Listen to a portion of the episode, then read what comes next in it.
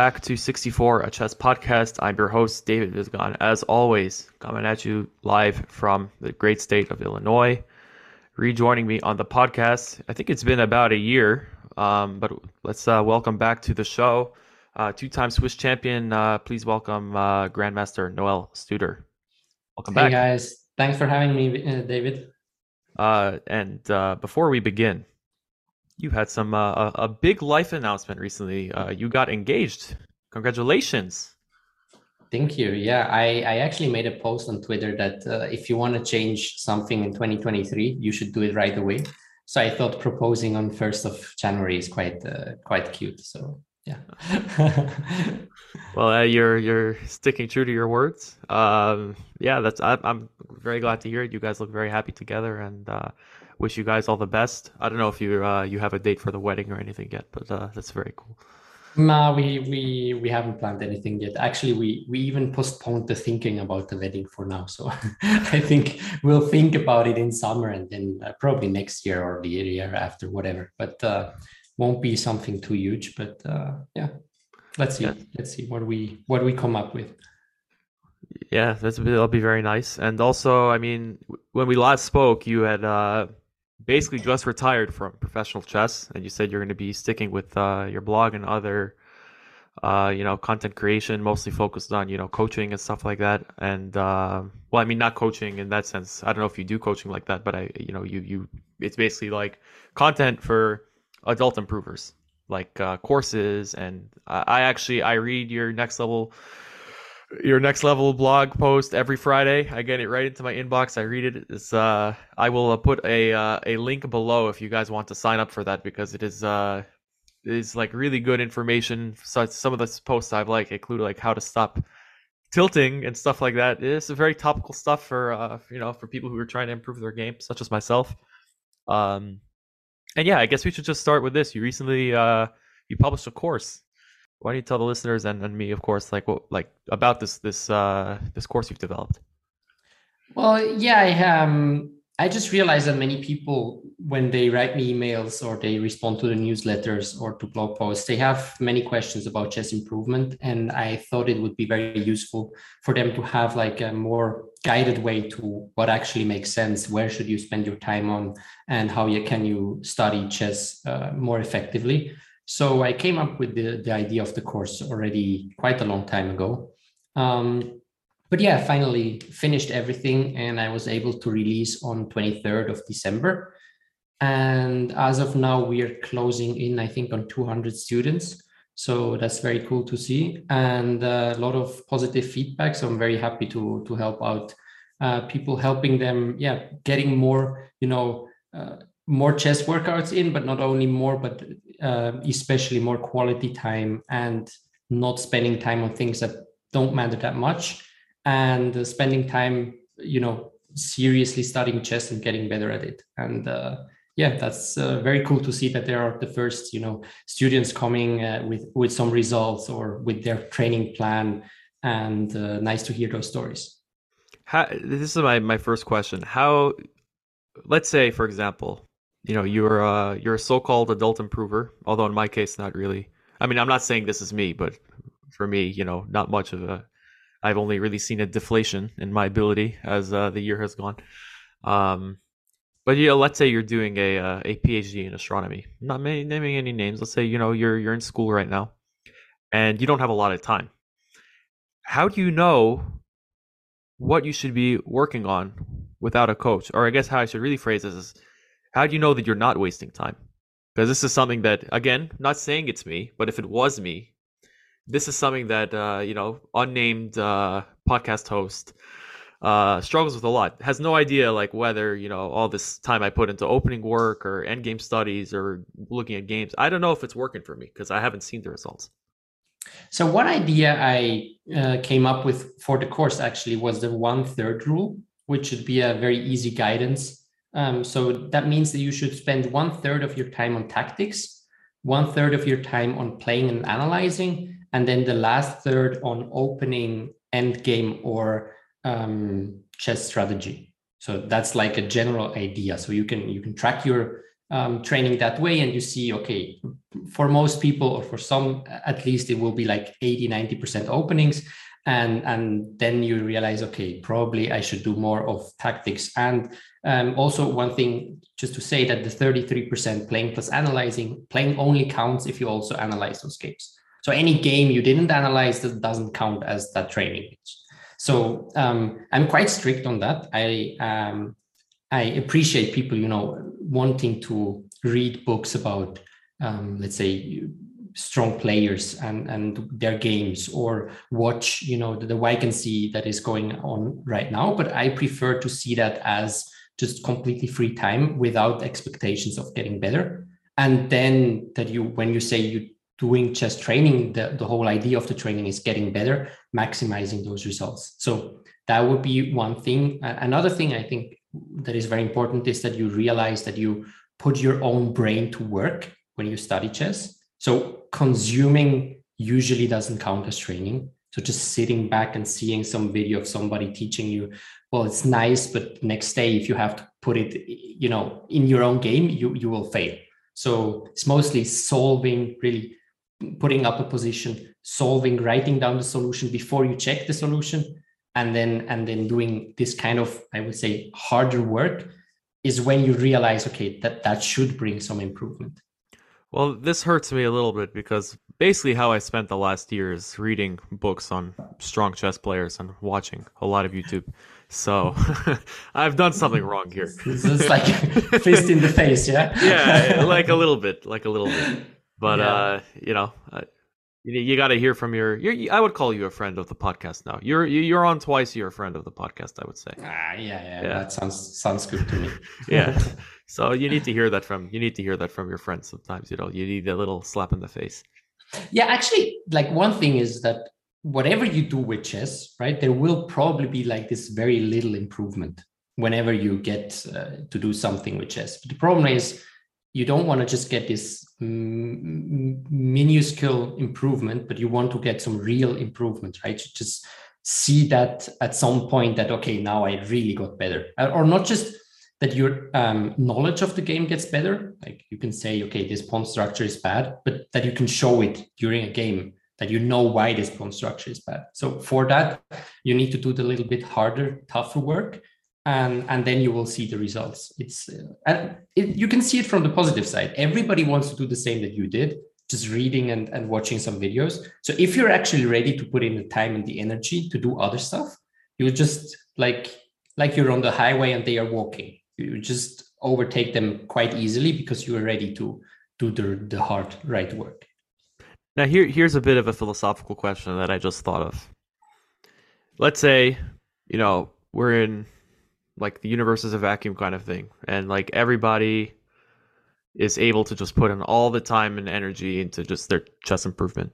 Do you think that like anybody could be, let's say, a grandmaster if they put in the the work, that's a tough question. I think Grandmaster is quite tough. Um, let's say if you would say, could everybody be a basketball NBA player? I would say, hell no. I, yeah. I don't think I would have the ability to. So I think it would be a lie if you would say like, oh yeah, if you use my method, everybody, if you put in enough time, you can be a grandmaster. But there is certainly some level. It's hard to say just a number, but there is some level that probably everybody should be able to reach. And what I'm sure about is that everybody that I had contact with up to now is able to reach, let's say, at least 100 point, points more than where they're at at the moment. So th- this is something I would stand behind. Like I haven't met the person. Um, well, I haven't interacted with with Magnus. Let's let's take him out. Yeah, let's take the top ten players out. But any any adult improver let's put it that way, that I have had interactions with, they can raise their rating for 100 points. I would sign that for sure.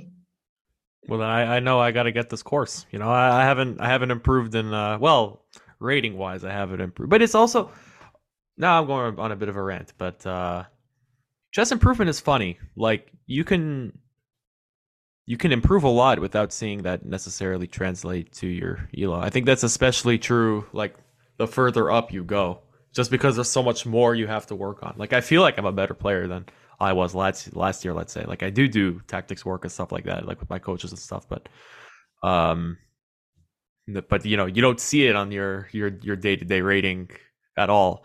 Uh, so you know it's very easy to get discouraged. Um, so stick at it, you adult improvers. I, I believe in you. I don't believe in myself, but I believe in you.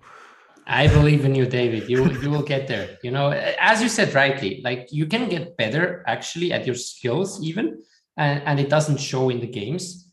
Um, sometimes these are mental things. Sometimes it's also just that you get a little bit unlucky, right? Especially when we talk, for example, about openings. Why I think you shouldn't spend so much time on them is that you need to get a little bit lucky that you get the right positions, right? So let's say you work with, you play one e4 and you just work on the Sicilian for like a year and now everybody just decides to play e5 or whatever opening but not the sicilian. Well you've worked a, a full year but there's no chance that you show in any game what you worked on.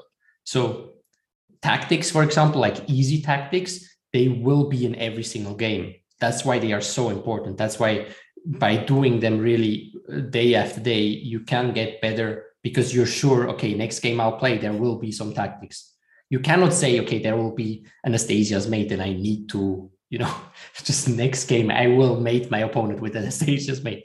It's not working like that. But if you do a series of tactics, then there will be something in that game. Yeah. So that's why I, I like tactics.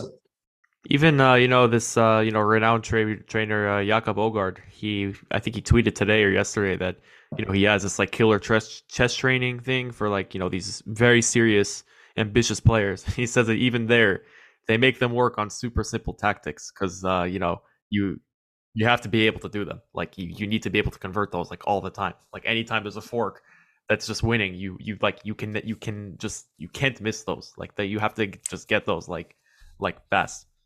Absolutely, yeah, and and it's fun because um, I mean, first of all, listen to what uh, Jacob says. Usually, he is just an amazing coach. I, I worked with him just in one training camp, but read all, basically all his books. So he is a very, very smart and uh, renowned coach. Um, and in the woodpecker method, they did like a random analysis of a certain amount of games, and they came up with a percentage of how many games are decided by tactics. And even on GM level, it was like forty-two percent, I believe. Wow. So there's 42%. And I think 1800 level, it was already 72. So now if you break it down to, let's say, 1000 level, then it's 99.999%. Right. So you see these percentages even on grandmaster level, nearly half of the games are decided by tactics. Well, what should you work on? Probably not openings. it's tactics, guys. so yeah. I mean, even a lot of things of what we call like quote unquote positional plays is like really setting up threats that are ultimately tactical. You know, it's so. You know, obviously, I'm not talking about like you know improving pawn structure and stuff like that, but like figuring out where to put your pieces. Like, what are you, what are you trying to do? Like, what's the point of putting a, piece on a good square? Is to you know to kill somebody. Like, you know, that's that's yeah. that's the goal. So, um, yeah, I mean, I actually I have to say uh, with tactic, I don't really do much tactics at all, and I think that's a that's a big problem. Like I will see people who are rated, you know, 1200, 1300 with the same like puzzle score as me, same puzzle rush score as me. And so that's like a big red alarm that, hey, maybe you should do like, you know, 30 minutes of tactics a day. And for me, it's just uh, not happening. Yeah, actually, also doing it the right way. I think also when I did an interview for my blog with uh, Ramesh, another super coach, um, he also said that because he has so much data from all the students he works with, that um, some people don't improve because they they they do the same exercises as the other people, but for example, they just do um, try and error. So they have a position and they just see, ah, yeah, Queen f6 looks like the move, and they just you know execute it, and the the puzzle shows no, that's not the right move. And then next move, ah, okay, ah no, ah, Queen h6. Obviously, it wasn't f6, it was h. And and like this, they at some point they get the right solution technically they did an exercise but they didn't re- learn anything because they could have just watched a video of somebody solving the exercise because they didn't really use fully their head. So what you should do is whenever you see a puzzle just think the whole line through and then write down that's very important write down what you thought is your solution and only then execute the move. Or when you solve in a book uh, do the same, write down the solution, and then go to the next puzzle, and then solve like six to ten puzzles in a row, and then you can check the solutions. And like this, you don't trick yourself into being like, yeah, I solved it, but I didn't really solve it, right? And you would just, for example, also puzzle rush. Sometimes you just give the first check. You're not really like using your brain like you would in a in a game. So I think that's very important. That That's where I talk about the intensity of chess workout. That you do it the right way because only this way you really improve something, and and that's ultimately how you get better. Yeah, I remember when I started playing. Um when I started playing chess, I didn't even know that they made like you know tactics books, which is how everybody used to train before you know chess.com. And uh, you know, not having the satisfaction of oh well, okay, obviously I play queen h6, and then you have some mate there is forced, um, so you just play the first move and you don't think the whole way. And then you know, you open one of these books. Let's say I remember I, I have at home uh, cal- the calculation book by uh, by Jacob right? I have that I have that book by him, and that's that is not meant for for you know club player David. Like I, you know, I'm sorry to say it out there, guys. Like, no, no disrespect to him, but you know that there's a there's a certain level. It's called grandmaster preparation for a reason. I learned this the hard way, but you know, I I did the whole first chapter, and you know, I, I wrote down all my lines and stuff. But it's like you don't just get the winning solution for some of these positions. You get like you have like the main line and you have like three other lines. It's like, oh, obviously you saw all of this, right? And I was like, wait, what? I didn't see any, you know, I didn't see any of this. I just, you know, my line is like three moves long, and I think, okay, this is pretty good. And then it's like, oh, you had to calculate this like seven moves in, like three different lines, and see all this stuff. So, yeah, but I guess uh, that is true though. Like that's one thing I tell that's one thing I do tell people. That's I don't practice, but it's one thing I do tell people. Like when you're doing like Puzzle Rush, my brother he started playing chess like earlier this year, and I, you know, when he does his tactic rating is almost as high as mine, and he's like a, a thousand. He's he's like tactically he's some genius. I don't know, like he he finds this insane combinations. I think he is like on chess.com. I think like two or three percent of his moves are brilliant moves. I mean, this guy's like he's like cracked. He plays positionally like a monkey, but um, but I tell him like, st- don't like go on Puzzle Rush and just pick random moves. Like, actually sit down and think about the whole line, all the options. That's like good stuff. I don't do it, but if I would do it, that's what I would do. Yeah, that's it's easier to say than to do. Yeah, that's that's one of the biggest problems. Like, uh, that's also something I say in my course. Is like knowing is not doing. Just because I told you how to do it and you now know, doesn't mean that you got better. You need to use it, right? It's right. it's like uh, it's nice to you know grab all this information from everywhere you know being this um, super machine when it comes about knowing how you should improve but then doing the complete opposite won't bring you anything so it's it's really about doing doing the work in the end and yeah i mean i i think you you can you know just pick out 15 to 30 minutes uh, in the beginning and then and then start small. And and if you want to get better you will get better at, some point right? It's uh it's not that you reached your maximum potential whatever yeah? It's just uh, yeah you have to be honest it's easier it's easier to sit down sit in front of your computer and watch some funny youtube video instead of solving some puzzles. But ultimately it's uh, if you want to improve then do the things that's basically what i say with my course right? If, if you want to improve and you're ready to put in the work i'll tell you what you have to do and you'll get better. But you can buy my course and not do the work. Obviously you don't get better right? So we need like a cooperation of me and the student me telling what is good and them really doing it. So that's ultimately what makes you better.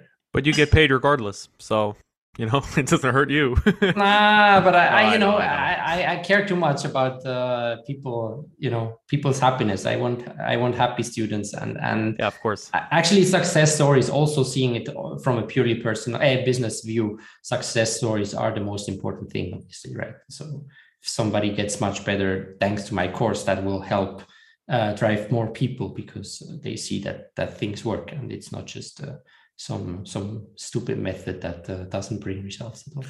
Well, I know I promise you on this podcast, you can hold me accountable uh, to this, listeners too. I will do 20 minutes of tactics a day from now on. Wow. Yeah, we'll start Let's go. there. We'll Let's see. go, David. yeah, this is a. Uh, I, I I made a. It wasn't really a podcast episode. I, I made a YouTube video that I'm trying to get the uh, national master title.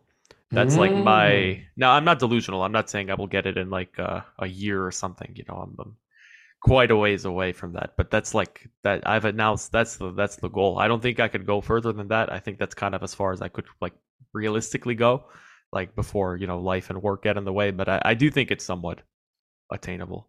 Like so so that's that's the that's the big uh that's what I'm chasing right now.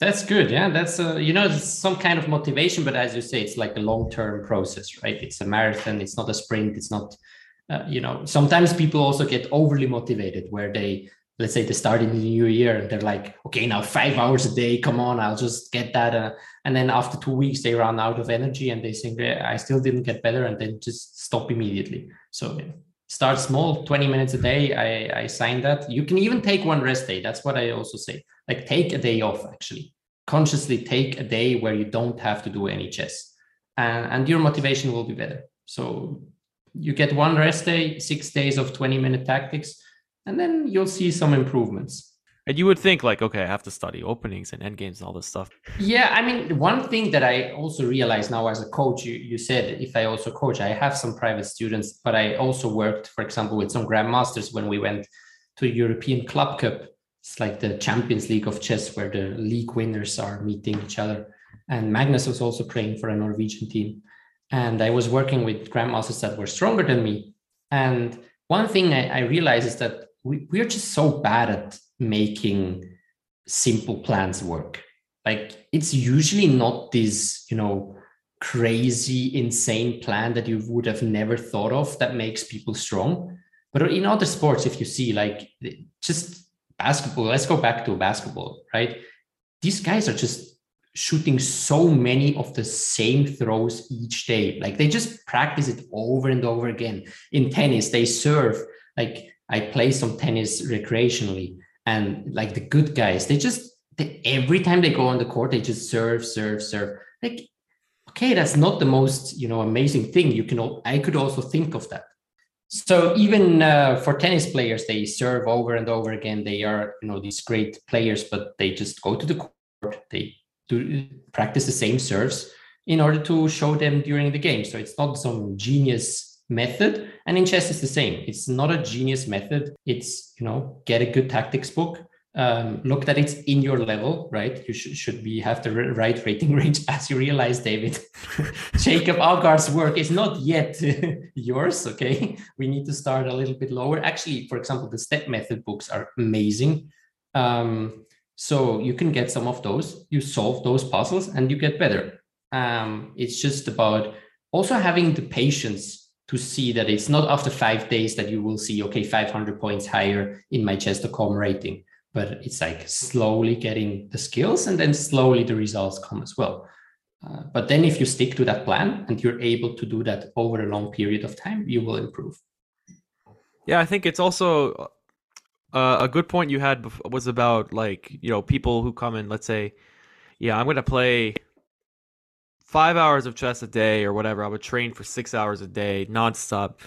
Like, that's a little bit optimistic and uh, I'm more of a pragmatic guy. So when I'm coming up for plans, like whether it's for like you know work or you know my personal life, whatever. Also I I, I played music many years. One you know you have the, the you cannot be optimistic like that. It, it it doesn't help. Even even if the the even if it comes from a good place, like it's it's very easy to get. I don't want to maybe delusional is the wrong word, but it could also be the right word. Like it's very easy to like trick yourself into thinking that like oh everything's gonna go right because that's also not how life works like you have to you know life gets in the way i've i've learned this the hard way i mean like uh I, I, it's harder and harder for me to find time to play chess but i'm like also like terribly addicted. And so it's like how do i make my time work for me? That that matters. Like you don't okay i don't have time anymore to play uh like four hours on a weekend of just like rapid games you know and like analyze a bunch of them. I, I don't have the time anymore. So I think like optimism is good in theory, but you need to like know like you have to stick to your plans basically. Eh, if you're and it's very hard to do that if they're you know these crazy ambitious I'm gonna get GM title in three years. Like yeah. I think first of all, I mean that is fully true. I always say start small, and I always say start smaller than you think, even if you think start small. So it's like I tell somebody how much time would you love to spend? They say three hours a day, say, okay, start small. Then they say two hours a day. Then I say, okay, probably one hour is, is the right amount to start with because you want to prove it to yourself, right? Most people that that buy this course or come to me, they are not happy about their chess improvement, right? If everything would go well, why would you need me? So something is going wrong, and that means you need to change things, but you cannot go from you know not good to perfect in one day. You want to build up the muscle of okay, I can show up, I can you know I can do the work, I trust myself, and and when I set a plan, I can do it. So that's the most important thing. And so you should start small and make a plan and maybe increase every week or every two weeks. You can increase like 10%, 15% of what you want to do. And also plans are there for the worst days, as you said. Like life gets in the way and you need to be able to, to do the things even on bad days. So a question you could also ask yourself is like, in a horrible week where many things go wrong, how much time would you still have to train your chess? right? And then if you come up with 15 minutes a day, okay, put that 15 minutes in and then try it for one, two weeks. And then you did that. And now you can slowly increase because you know, okay, I trust myself, I show up. And then also to your point of like three year Grandmaster title, I think in general, like I'm general, I'm not a huge fan of rating based goals. I can understand the appreciation of national master, FIDE master of all these things. But in the end you should you know i think the best way is to aim for improvement but being fine when you don't hit a certain goal because you still enjoyed your time and you were there with the full focus. And then even putting a time restraint to your improvement that's horrible right? Like three years or two years i need to be gm you will just stress stress yourself out too much. So like you can have this kind of vision of i would love to be a certain rated player but it's more about trying to get better and to work towards improvement because that's what we do in other areas of life as well. I think also one of the really tricky things about chess is you know there is the science aspect of like you know or like kind of like sports science where you you know you work on yourself and you work on your like your training your brain muscle and all that but then the sports side gets in the way too. And that's where I think those goals can fall apart. When you're actually at the board, you have a four hour game for a whole week trying to make that norm or, you know, trying to get that rating goal. And um, I think I'm pretty good when I play over the board at keeping my, you know, staying level and stuff, not going completely insane. But that's like a completely different side of chess improvement, like the whole psychological aspect, which, you know, a lot of people can have the talent, but that's like also something you need to actually work on at some point, like keeping yourself controlled and and stable and not like losing your mind if you lose a game or like not losing your mind over the board like with some completely boring position like just throw the game for no reason yeah and i'd, I'd say like 80 or 90% of psychological problems that come up uh, also in my career is because we value results too much right? If you imagine that let's say you you expect yourself to to give the best effort in every single game but you're not upset about bad results then why should you lose your mind? Even if you're in time trouble like where is the stress coming from? Well from the fear of losing on time. So from the fear of losing the game or from the fear of making a blunder right? So all the stress basically comes from this result based thinking. And i don't say that i perf- i was perfect in my career but because i had this pain myself i'm like i can see some things. And i worked for five years. Actually i just talked to my sports psychologist like two hours before this conversation. And um, you can improve many things by having the right mindset. And i think additionally like for everyone doing this as a pastime opposing to me I, I, was a professional right i had to put my food on the table because of my results my sponsors and so on but if you're just doing that for fun like results shouldn't matter that much to you. I, I see people they don't want to play online games because they fear they lose their highest ever online rating.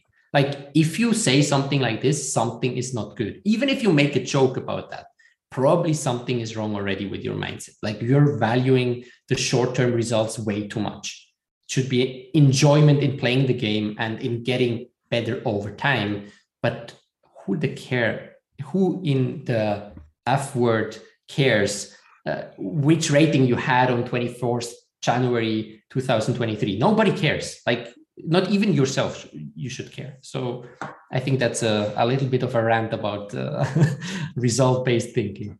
No that that's very well said though. I mean i actually i think that's one way where i really improved. I mean i i used to be terrified of like losing.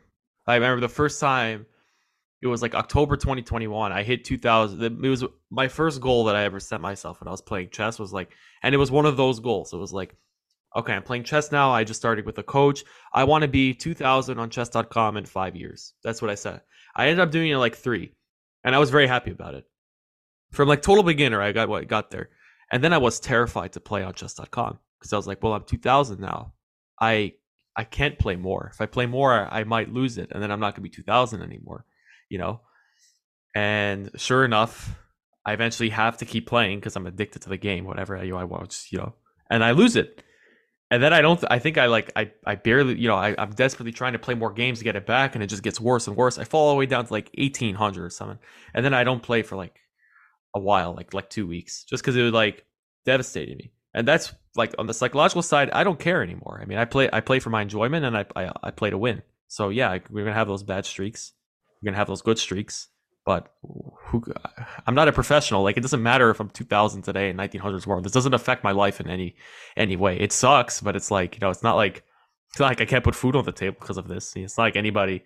Okay, maybe I get a. The extent of it is, you know, some somebody might troll me on Twitter and say, "Haha, you're 1900." That's it. Like, th- does it affect my life in any meaningful way? No. So why am I actually worried about it?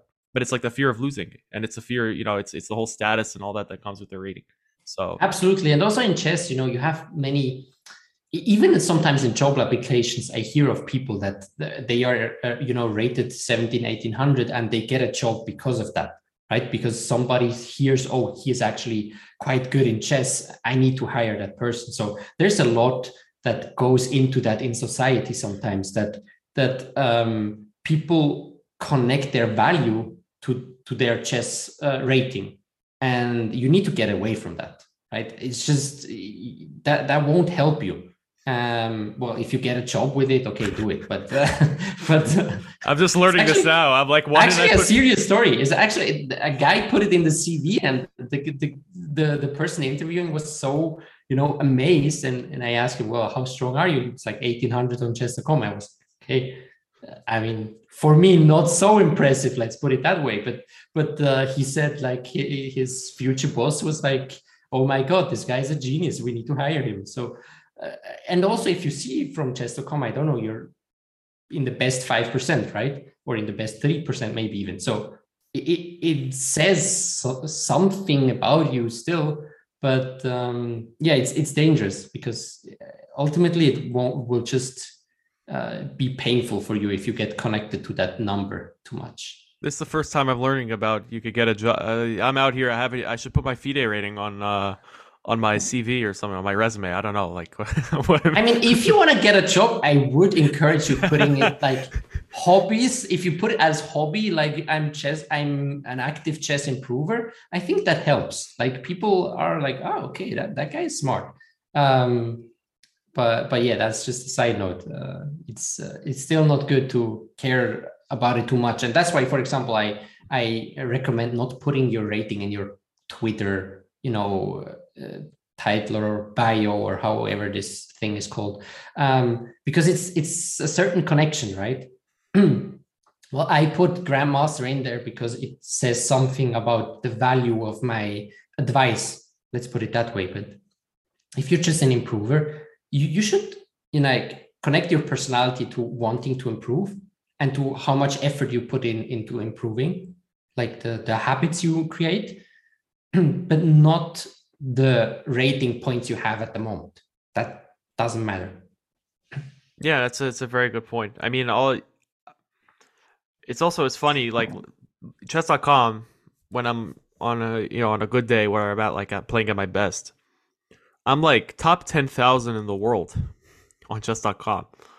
That feels pretty good. And then, yet, you still feel like an idiot when you're playing chess. You still feel like I, I don't understand this game, which is. Uh, I'll, I'll tell you a secret. you'll still feel like an idiot when you're a grandmaster. So, so I don't think it gets any better, you know. the, the thing is, the more you know about the game, the more you also know that you don't know. That's like, what I've felt a lot. Yeah, that's that's so, how I know that I'm improving too. Like like I I feel like more opens up to me about how little I actually know, the better I get.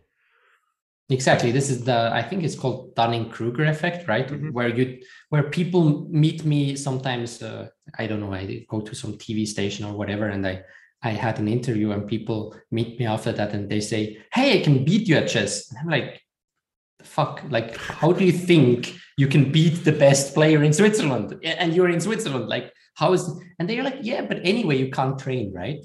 So they they are so bad that they don't understand that there's anything put into the more time you put in the more you work with like uh, Jacob Aagaard stuff and he puts you some puzzles uh, up that are basically impossible to solve right? You're like okay i'm, I'm probably just you know I, am pretty decent when you compare amongst humans but when you compare with with computers that get just stronger every day you're like, ah, yeah, I'm probably pretty bad at this, and I will remain pretty bad at this until the end of my life. But that's fine. You know, you need to accept it. It's nobody's going to save you from that.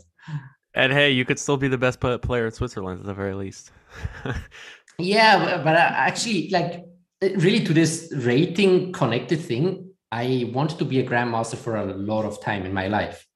I became a grandmaster, I felt exactly the same. Like uh, there's there's nothing. Uh, maybe that sounds a bit depressing, but there's nothing that is much better when you're a grandmaster than when you aren't. Life is the same. You have the same. You know, taxes are the same. You you pay the same taxes. There are the same annoying people in your life. Uh, you have the same problems uh, you're the same lazy uh, guy that you were before. So everything is the same. So guys, don't believe that just because you hit a certain rating, you will be happier. Right. You need to work on other things to be happier. so yeah. Now, on the topic of, uh, of happiness, actually, I want to ask you um, regarding your health. How has that been like over the past year? Has it has it improved? Health is much better. That's why I was able to actually release the course finally. It's not yet fully resolved, but uh, I think I'm getting there. Actually, last year I had like one goal, which was my health, um, which is not fully resolved, as I said. But I I hope this year we can, you know, finally after what is it, seven, no, six years, six years.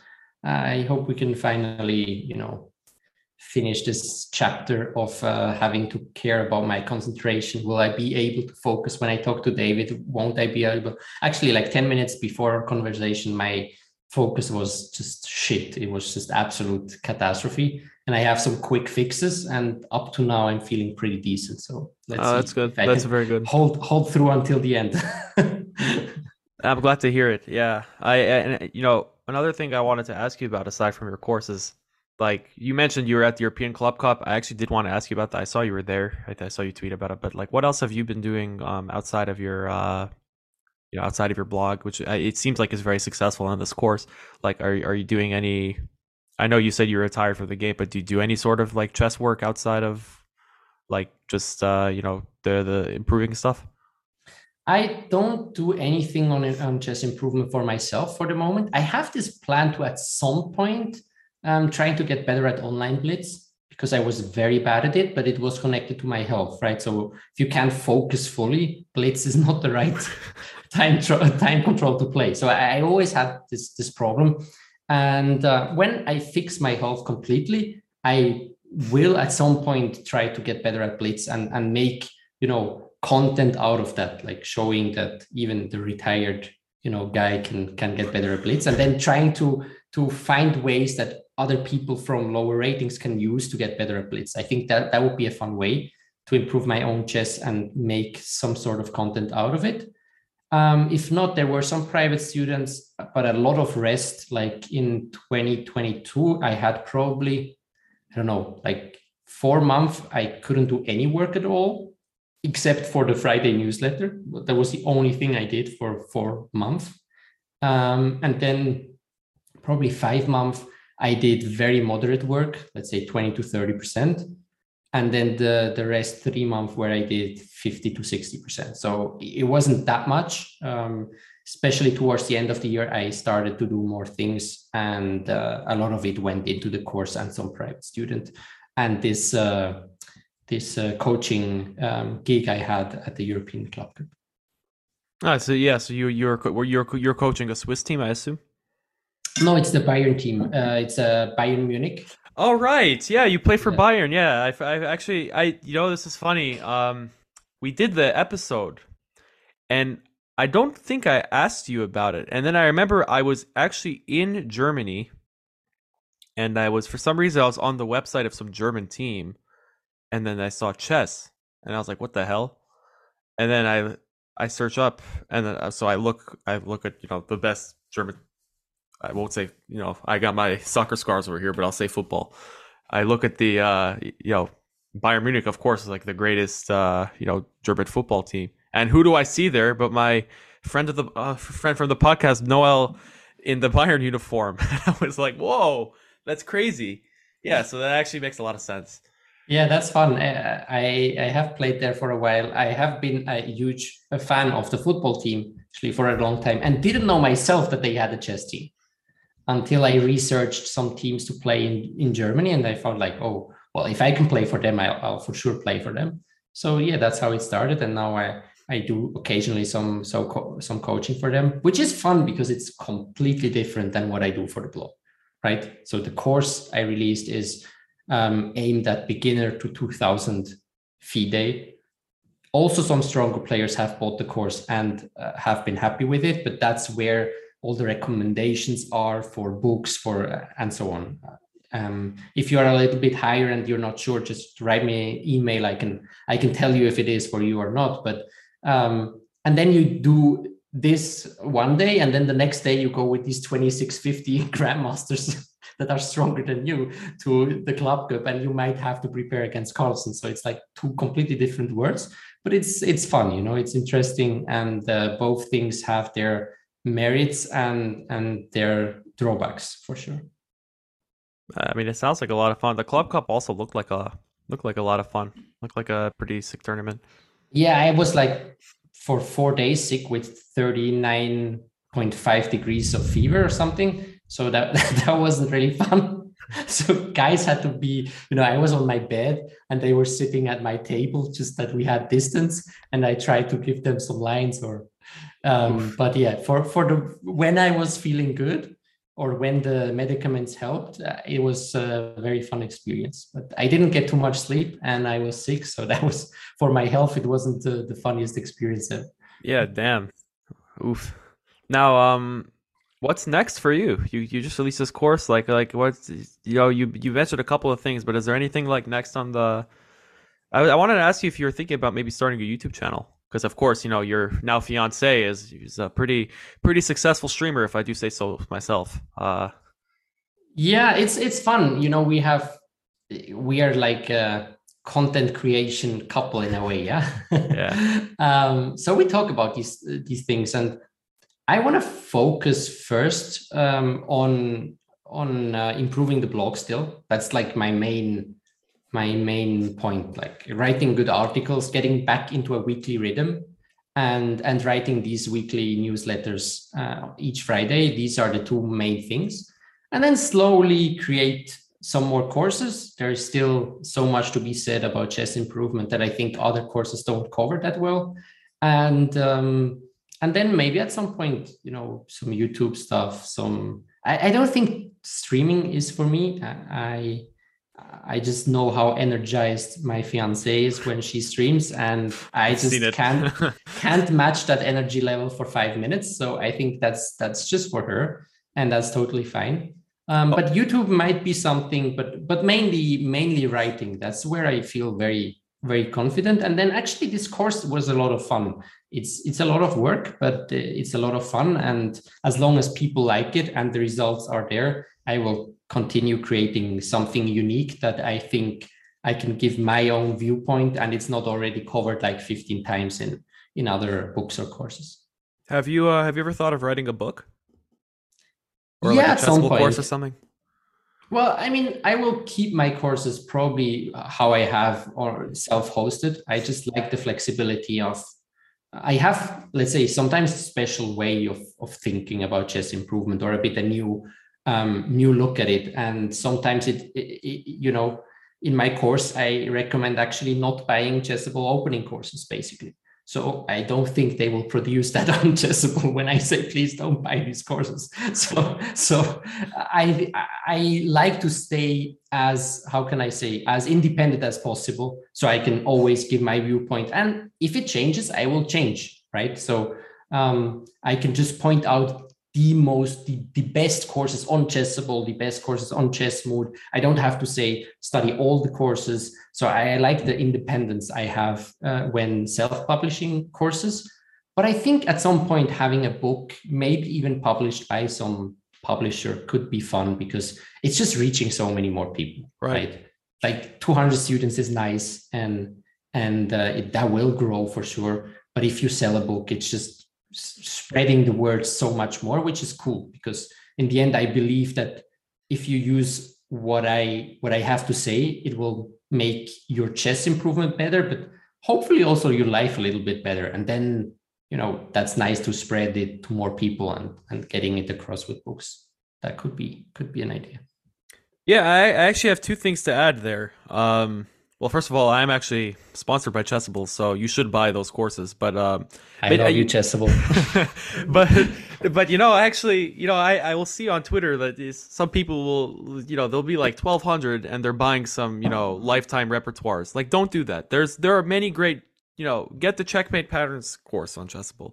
Like, you do not need to be doing some. Like, there are 2300s who don't buy those courses. Like, I mean, I have a couple of them, and you know, I do get some of the lines, but they're really effing hard. Like they they're not easy to get through. I don't know. I see people who are like you know average club players somehow they've gone through those courses like three or four times, have like a million points per course. I don't like I don't know how they did it. I could never. Um, that's very impressive. But like I think for for most people, like you know, there's there are really good courses on positional play and stuff like that on Chessable that you that you can use. Like don't don't you know obviously was famous for the opening courses. That's what it was known for. But it's like it's like a gym, you know. You don't just go immediately hit the you know 300 pound deadlift. Like you, you, you gotta you gotta find where what you actually need to work on. You have to find what you actually need to work on. I, I, I like that, and I and I will say that I have some uh, recommended courses also in the in the course, and exactly what you said, like buy something that is really for you, and and mostly it will be books about chess improvement in general. And just as an idea, if somebody rated 500 points or higher would still buy the course that you're thinking about buying, don't buy it. It won't help you, right? Yeah. It's just, there won't be a course that is useful for a beginner when we talk about strictly about chess, right? For a beginner and for a grandmaster. You might consider a mindset course, for example, because these are general ideas once again, but there is no opening course that a grandmaster can use where a beginner also gets something out of it. Like it's just it's just too hard to do. So so don't do that.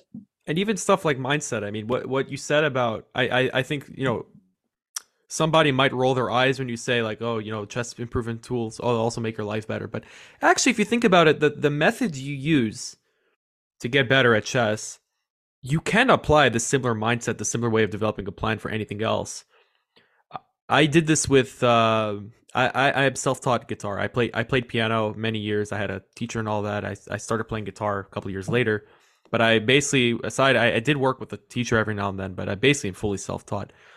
And last year, being in Europe, you know, I got used to building improvement plans in chess, and I had never done that with guitar. So I started building myself an improvement plan in guitar, like actually sit down and you know, I translated one for one, like scales, you know, tactics became scales, and like playing games became learning songs, and I got like way better than I could have ever dreamed at guitar in like a year. And that's just coming from the same the same framework really about how oh well, how should I be improving it? Because I never when I was a kid I never had the discipline to learn my scales or like learn full songs. I just wanted to play the cool stuff. You know, and I never wanted to do so so now I'm just like, well, now I have the discipline. I'm a grown adult now. So let me actually like sit down and learn the instrument properly. And like sure enough, I got like much better than I ever thought I would be. So you know, I, I do think you're on the money that this like this definitely can like make your life a lot a lot better. Yeah. Yeah, I mean, you can you can apply these things, and I know that for sure because I don't have those things mostly from chess. I, I took them from business books and, and from you know self-help or, or whatever and, and translated it to chess. So I know that you can translate it from something else to chess. So probably you can translate it from chess to something else as well. So yeah, I mean it's fun to hear this guitar story. And for me, sometimes it's like I started playing tennis, for example, and I want to serve as hard as possible, right? I just don't have the technique. I played as a kid, but I never really had coaches. So I just play somehow. And for different st- strikes, you need to hold your racket differently. I, I, I do that wrong every time. So I try to serve, and then a good guy comes to me and says, Man, you don't have the basics. You cannot just hit as hard as possible. I'm like, But it's funnier. He's like, Yeah, but if you want to do these things right, you need to start from the basic, start slow, and then only improve time after time. And I'm like, hmm, wait a moment. That's exactly what I told my chess students. Just like one to one. If you didn't know that it was not me speaking, I was like, wait, I tell this to people and I know it in some areas of my life, but then I forget it in others. So, yeah, we need to be able to really transfer this and it works. Like everybody will tell you, work start with the basics don't do things too hard as you said don't go to the gym and do like you know 100 pounds the first day you will also injure yourself and it won't be fun and so yeah it's just everywhere a little bit the same but we have to transfer it. And learning the methods is better than just learning it in one separate study and then going to the next one and then oh how do i do it here? Absolutely. I mean I, and yeah i i think that's a it's, a it's a great lesson to take away. Like everything you do in chess, like just take that framework and apply or vice versa. If you've if you've gotten really good at something in a different field of life, maybe really good scientists, or like you're really good at at your job, you work like as an accountant or lawyer or something. Well, what did you do to get so good at that? I'm sure you've had talent, but you also have to, you know, I I don't believe in natural talent. I think everything is kind of learned to some degree. That's that's I mean I think some people have an easier time maybe but like I think anybody can become talented at something. That's just something I believe. I mm-hmm. aside from the aside maybe it's controversial, but uh, I think like what we call genius always has to do with stuff like pattern recognition. It's something a little bit deeper. Like anyway, that's not my my point is like you know I still think that basically to get really good at something you have to do the work. Even Magnus Carlsen, he got to he he shot up to 2600 and he stayed there for a little while and he's had to start working on on things like he's he is human after all you know so oh absolutely yeah i think everybody has some natural barrier somewhere or this natural plateau and then you need to start working in a structured way yes. right? So this can depend where it is. Also depends you know how much time you are able to invest how young you were when you started and all these things. But how you break through a plateau is very similar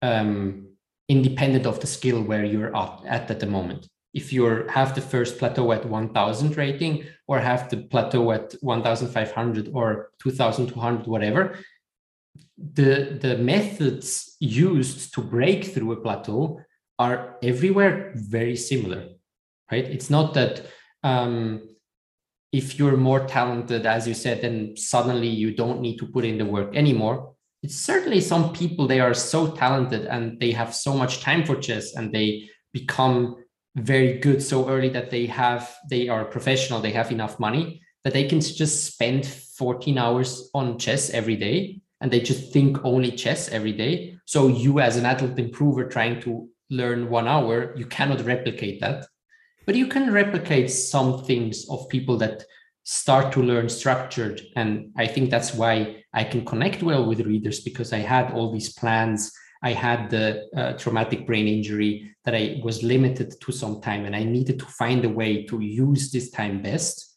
And this is something that people on other levels can apply as well. Yeah. And you know even it's funny to me it seems like that natural that highest natural plateau still seems to be somewhere around 2600 which means every every single pro player uh, even your your favorite genius whatever they all at some point needed to put in serious amount of work. Like i i can't think of one you know prodigy player who didn't level out somewhere in the 2600s. Like they, they you level out somewhere, and then that's where that's where the greats get separated from the good. You know, like hard work beats talent when talent doesn't work hard. That's what they say. That's something I heard many years ago, and I've it's just been like one of my life mantras, like about just you know staying focused on on on goals over everything. Don't don't like look at people and say, oh, he's better than me at this. Like I'll never be able to do it. Like hard work will always be talent. You just have to work. Yeah, I I do agree with that. Again, guys, don't become you know. Uh, aged 45 with a family and now you're saying oh man david said if i work it's hard time to go yeah please don't do that you know don't leave your family your job your whatever and just go to a wooden cabin and work on chess 14 hours a day and then think that you'll beat magnus next year but uh, within some restraints yes if you work um, you can improve i think the most important thing is that you can just get a better version of yourself right? Yeah. that sounds so cheeky and whatever but it's what it is about in the end. Like don't compare yourself too much with others but think how, how do i want to improve myself? Where do i want to go? And then it doesn't really matter like yes i, I finished at 2588 would it have mattered if i finished at 2625 no again my happiness would have been the exact same thing. So um yeah don't take these numbers that you just fix yourself on like if i don't achieve FIDE master i will be a failure no if you had great fun you improved yourself and you were 20 to 30 and you enjoyed every single game of chess you played, you will be much happier than the guy that has 2350, but he was every time stressed out. Oh my God, if I lose this game, I hate myself. And, you know, my parents don't love me anymore and I don't get money anymore and whatever. So it's really about enjoying the game and trying to improve, but not taking the numbers too seriously. Yeah, you could look at uh, Gotham Chess when he said, I'm going to go get the Grandmaster title. And every game was like anxiety ridden nightmare for him because you know he has literally a million people watching every game he plays and he's promised them that he's going to get this gm title. And he stopped after a couple of months and i don't blame him. I mean that's i cannot imagine that that position like you know. Yeah it's crazy. I i actually would love you know i would love levy getting back to it and doing it with fun at some point in his life i would just love to see that you know proving that I want to still try to do that, but I'm not getting crushed by the results. I understand it's very hard, but I think there is a way for him to have the right mindset to say, you know, I just love the game. I want to get better. I want to challenge myself. I tune down a little bit my content.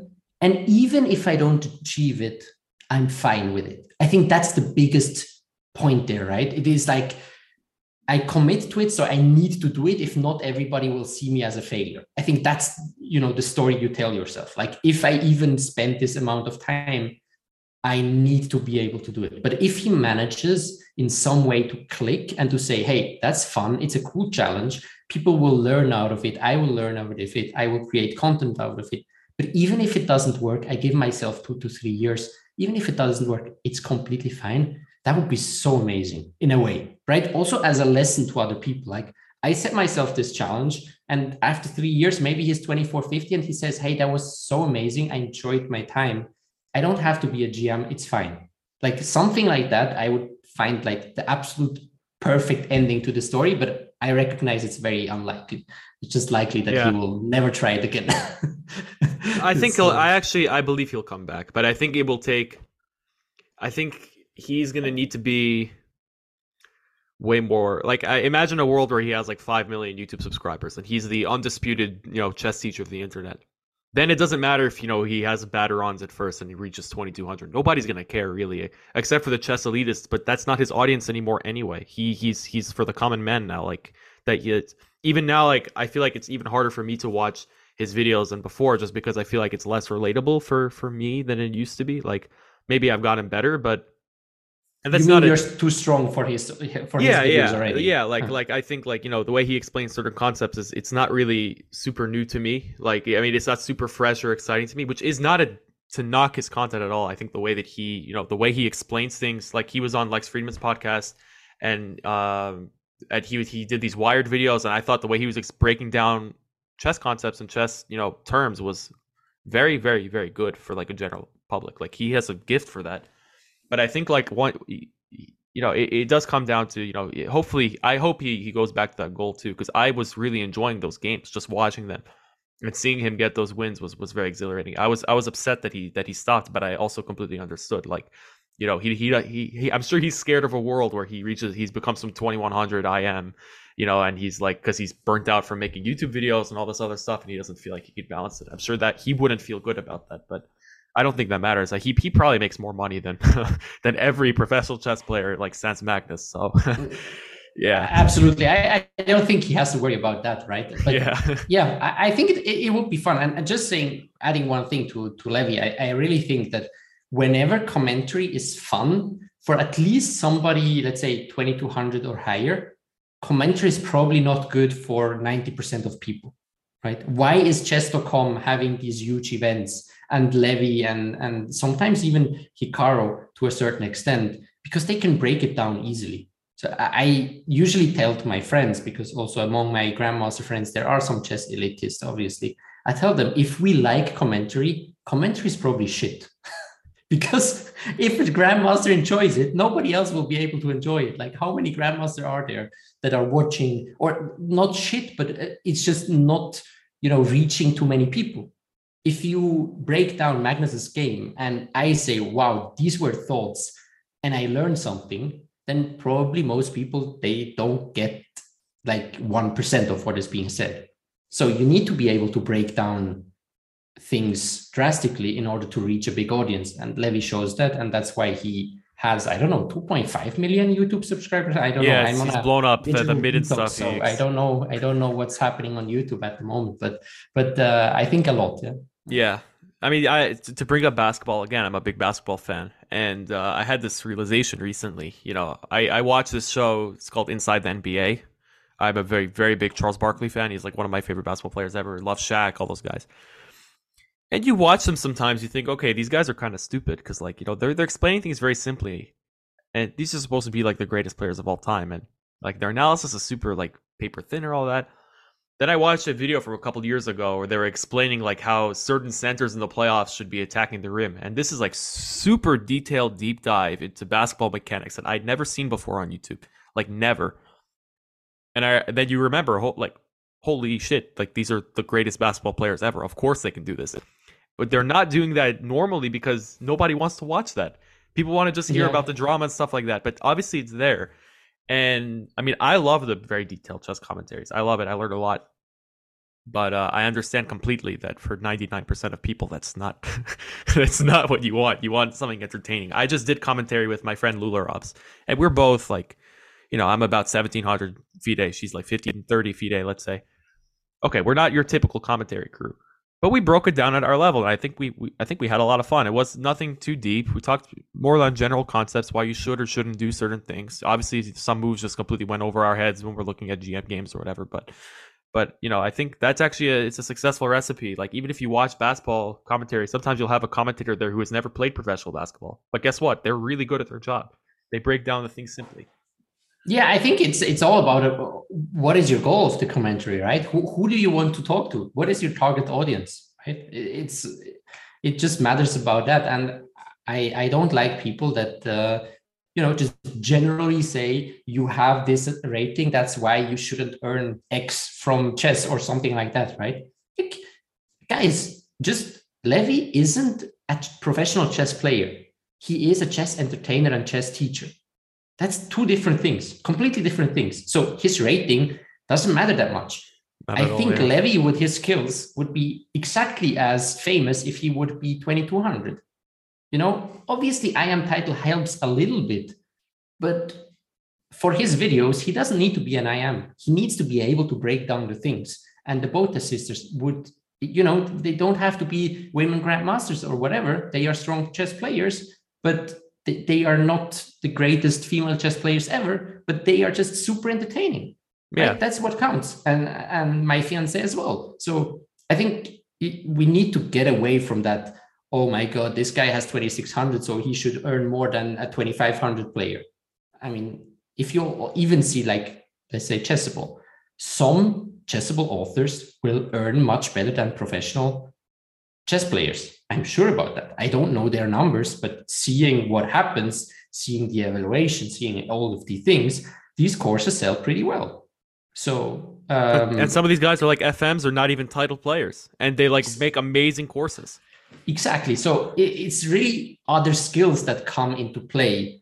You have one of my favorite quotes ever from the podcast. I don't remember exactly how it goes. I have to pull it up. Uh, you you said something last year where it's like you know you you rather hang out with like adult improvers than with your fellow grandmasters because I mean, something about chess elitism. Mm, I. I love that. that. That to me was was super memorable. So we still have the similar sentiment a year later. Like you, you seem like you you really care about the you know the common man just trying to get a little bit better at chess, and uh, I admire that. I really do.